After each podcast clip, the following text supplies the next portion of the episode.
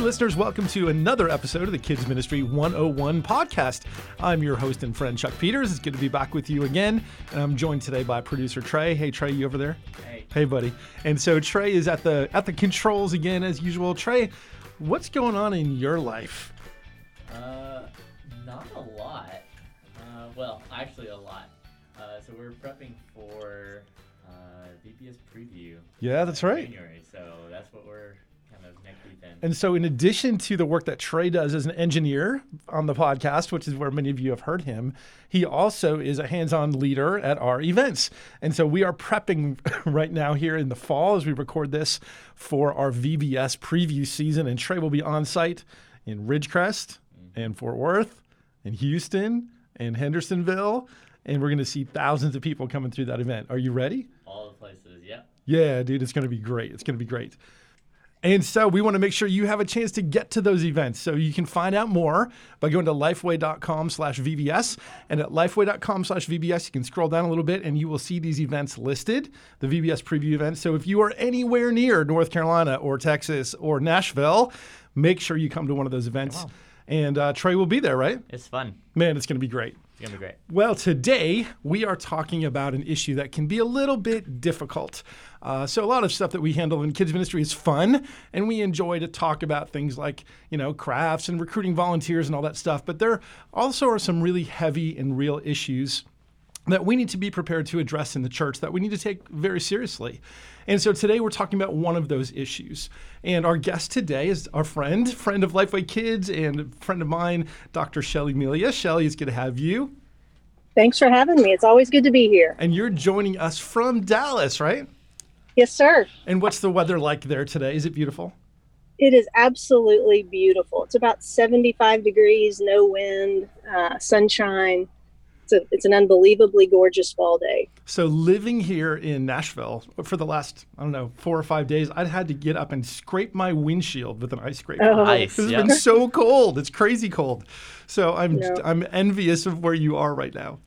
So I hope that it, you get to enjoy the the fall part. I guess fall in Texas means football, right? Right, it does. And now it sure does. You don't have a football team at DBU.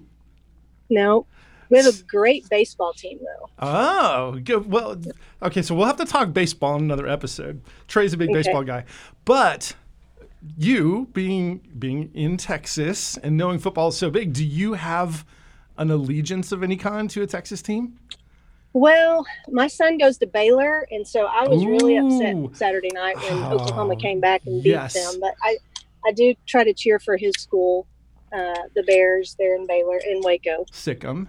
Yeah, I've heard that. I've got we've got some Baylor Bears around the office here, so I've I pick up on that Baylor jargon. Yeah, I was watching them and uh, just being undefeated so long into the season that they and they played so well in the first half of the game. Ugh. They, they did. They just didn't show up the second half. And I know our friends in Oklahoma who are listening are doing a little silent cheer.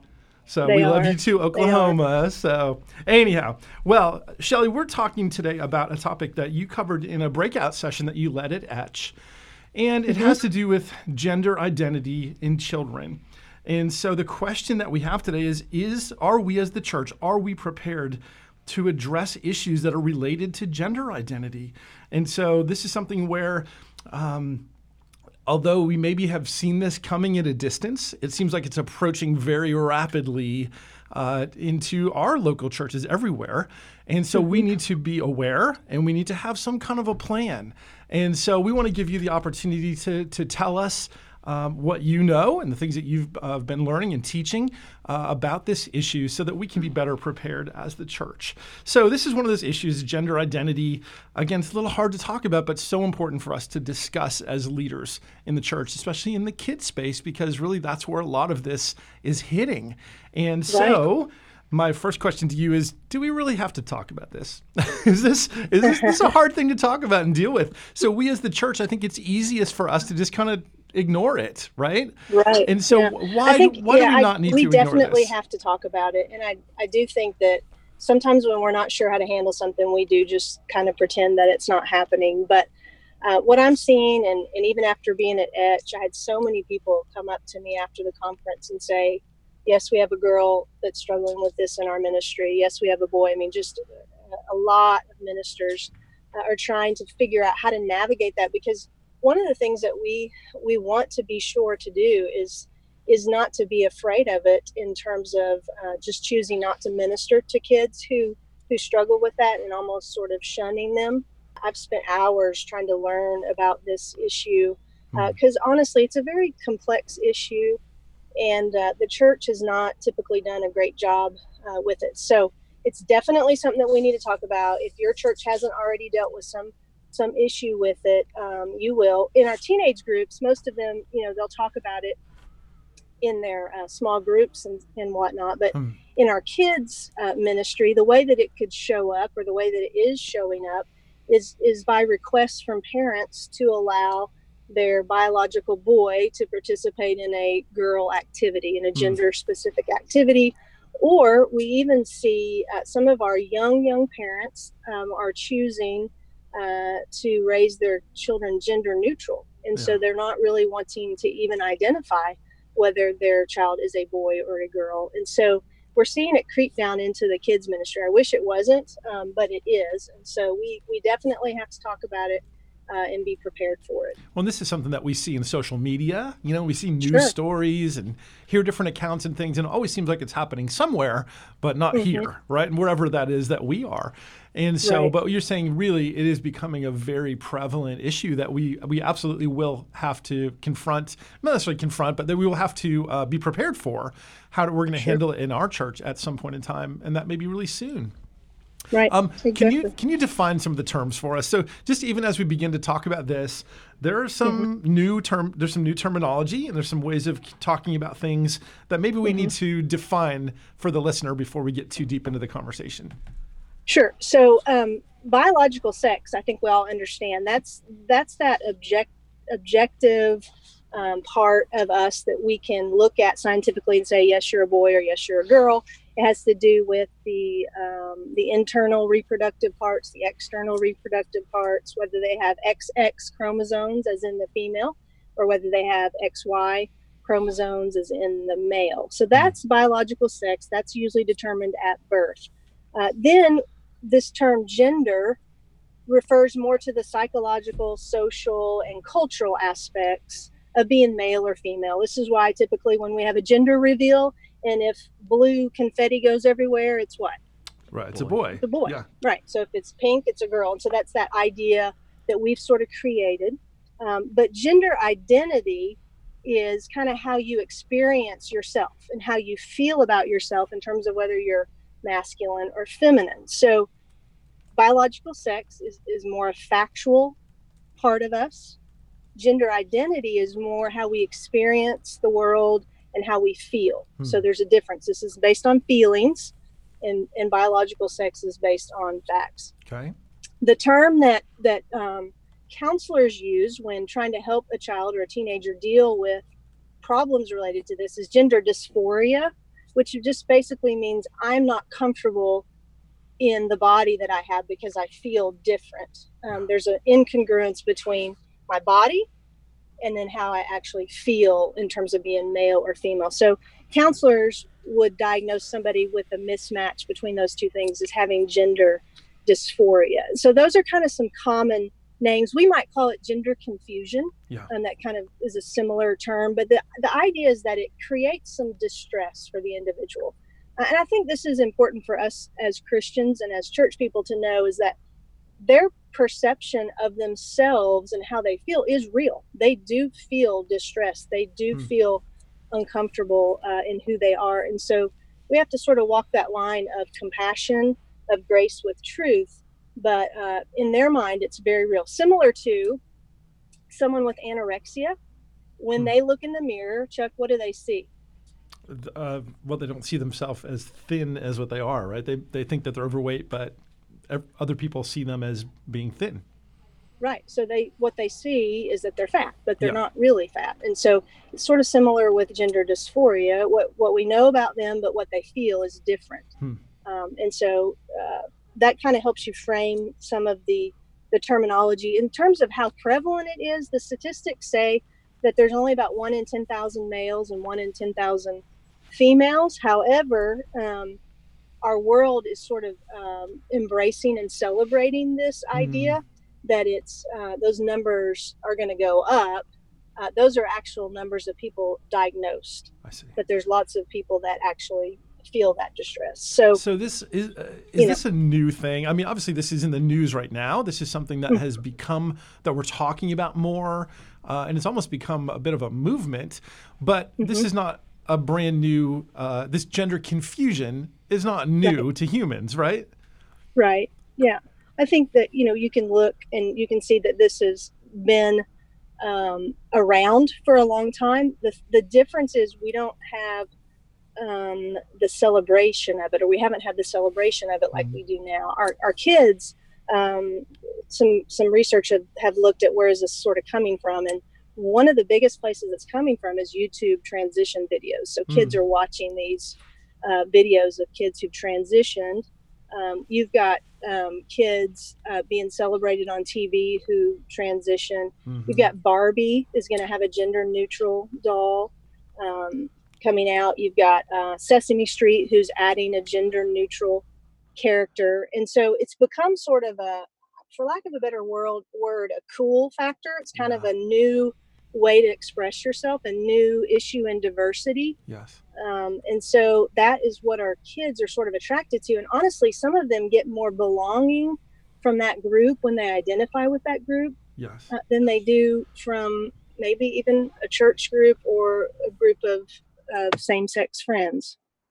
And so it's definitely uh, in our kids' faces much more uh, than it has ever been before. Yes, and probably in their schools, seeing this at a younger Mhm. and younger age, and it's something that kids are hearing at school and online, but maybe not at home, and probably not at church.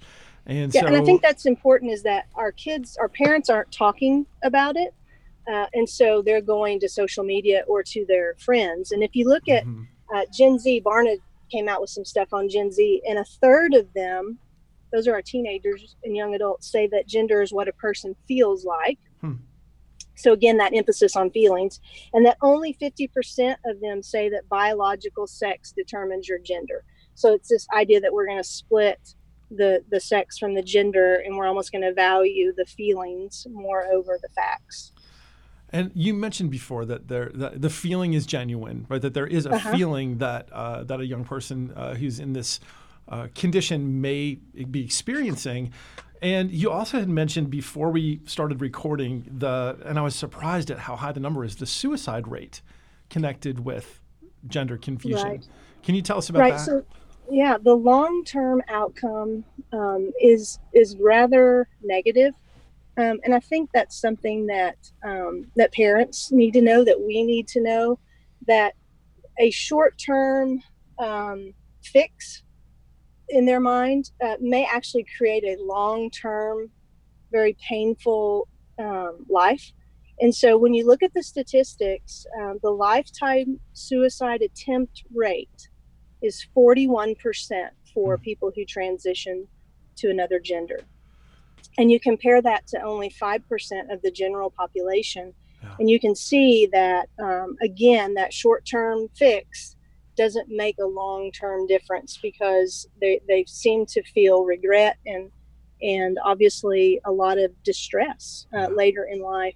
Uh, and part of the issue, too, and, and it's easier for me to say this as someone who's uh, ministering to children primarily um, is that uh, kids don't have the ability to make those kind of long-term decisions uh, and so we need to really be cautious with Mhm. allowing kids to move in that direction when they're five six seven eight nine ten eleven years old knowing what those long-term outcomes are in addition to how we may feel about it theologically and how we may feel about it in a lot of other ways we have to be honest and say it doesn't work out very well for many of the kids who who do that and so we need to be careful Yes.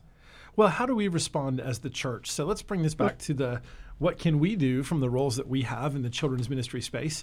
We uh, we can expect that families and children will show up uh, who have requests, like you had mentioned, for their uh, child of one gender to participate in events that you've designed for the other, and, and overnight trips and bathroom usage. So there's all those practical things, but then there's also some of the theological. How do we think about mm-hmm. this, and how do we, and then how do we love these people? What what is it that we need to do, and what can we do? So let's bring it into the church. What what kind of okay. things can we expect, and what kind of plan do we need to have to get out in front of this? Sure. I think that one of the things um, that we need to be committed to is to loving and showing compassion to these individuals and these families and giving them help in the church. In other words, we don't want them to have to go outside the church uh, to get help. And so we need to be ready to respond to them rather than just reacting to them. What I've seen in churches is something something will pop up and we haven't really thought about it and we haven't really got a plan and so we react and mm. it becomes somewhat personal to that family and so then that doesn't go very well um, but if we have thought in advance here's here's kind of how we're going to handle this here's our policies here's here's our um, guidelines uh, then it's not a personal issue it's this is how our church um, sort of operates so we need to be ready to respond rather than react and that means we've got to listen hmm. that we need to listen to these kids um, into these families. And, um, you know, influence requires us to understand them. It doesn't mean that we endorse necessarily what they're doing, mm-hmm. but to take time to listen. Um, because I think sometimes we're so uncomfortable that we don't do that. The second thing is to love them, to love them through it. And you may just have to say, hey, I don't really know a whole lot about this, but I'm going to love you through this. I'll be willing to help you uh, find some resources. I know this is, is a hard time but I want you to know your church is here to love you all. And then to be willing to lead. Um, that uh, some folks feel that any form of guidance uh, with kids is rejection. It's a rejection of mm-hmm. who they are. But I don't. I don't really believe that. I believe that guidance is part of what we're called to do as ministers and as parents, for sure. That sometimes we've got to be the parent and help help make some good um, guidelines, some good boundaries for our kids because that's our responsibility. So we want to listen, love, and lead. And then with parents, we've got to engage them in the conversation. I think we've got to be willing to talk about it. We've got to be willing to share information. We've got to help equip them for this battle because if, if their child doesn't struggle with it, somebody else's child will, mm-hmm. and they need to be ready to help. And then we need to be willing to extend some resources to them um, that's going to give them good information. The world has lots of information out there, and most of it is very pro uh, gender transition. Uh, and so we've got to be able to give them good, solid resources. Um, and so that's kind of with the individual and the family. Uh, I think theologically, we've got to think about it and remember passages like Genesis 1:27 that that tells us that we're created male or female. Um, but we've also got to acknowledge that you know since the fall, uh, things have not been good, and this is one of those um, outcomes. Our our bodies and our minds don't always align like they would in a sinless world, and uh, and if you think about it, the very first result uh, in the garden of the first rejection of God was shame and awkwardness with their bodies. If you mm-hmm. remember, with with uh, Adam and Eve when they yeah. sinned, they immediately felt that that awkwardness, and so uh, we have to examine those passages that sort of inform us of, of what we believe. And then as a church, um, you you alluded to exactly the right things. We've got to we've got to understand that gender-based events, gender-based groupings, bathroom usages, and camps and retreats. Those are the places where these things will likely show up. And so, mm-hmm. as a church, that means that we've got to think about what do we believe about those things. Um, most uh, places and lawyers and attorneys and different people recommend that in your statement of faith that you have, most churches have a statement of faith, mm-hmm. that you go ahead and, and say what you believe about gender um, and how you um, how you what scriptures you use. The advice that I've been giving is that uh, in order to avoid lawsuits, believe it or not, we could we could be in lawsuits because mm-hmm. of um, not allowing kids to participate in, in opposite gender events. Um, that you've got to sort of outline that. Most churches haven't really um, done that. And then once you've got it in your beliefs, you can put it into your policies. Just simple uh, wording like for the purposes of groupings, uh, First Baptist Church will always consider the biological sex of a person to be their uh, the way that they're grouped or, or something like that. And I've got some examples I could send if Hmm. if somebody wanted those. Um, and then also, finally, anytime you do anything related to policies, you need a good attorney to help you um, to help you work through that. And and while policies are important, people are the most important. And so, uh, this is a complex issue, and I think as the church, we've really uh, missed an opportunity or can miss an opportunity if we don't prepare for this and if we don't figure out a way to balance grace and truth and show compassion to these kids and their parents. And this is something clearly, as you get into legal matters and you know uh, official documents of the church, that extends well beyond the kids ministry. We we need to, if our pastors and deacons and elders are not addressing this, we probably need to engage in that as a kids leader with those leaders in our church, so that we can take proactive measures. So that we can be ready, uh, not just in the kid space, but in the whole church, uh, to Right. avoid things like lawsuits Yeah. and, and really difficult issues. I think you made an excellent point. Um, it's definitely not a kids ministry or student ministry issue. It's a church issue, and so getting pastors on board to uh, address that, and and the elders or the deacons or whatever your church may use, Hmm. is absolutely essential. It's not something, unfortunately, that kids ministers can just lead out and make happen. It takes it takes the church addressing it.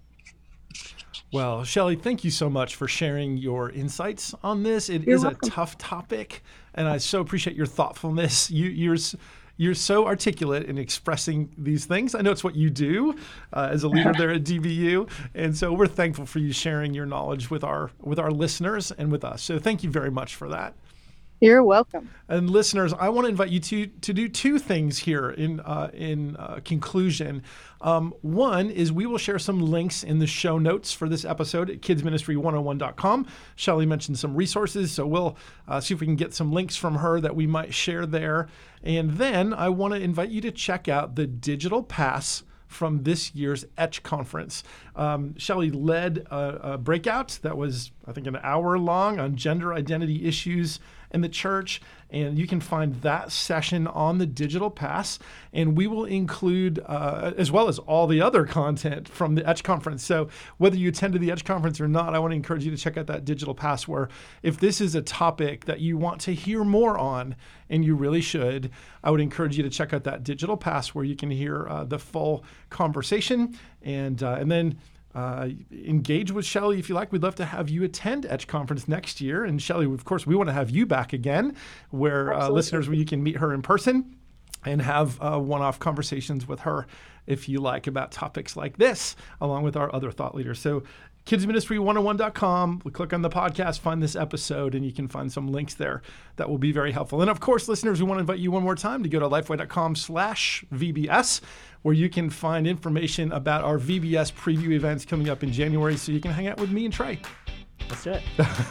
Thanks for listening, everybody. We'll see you back next time on the Kids Ministry 101 podcast.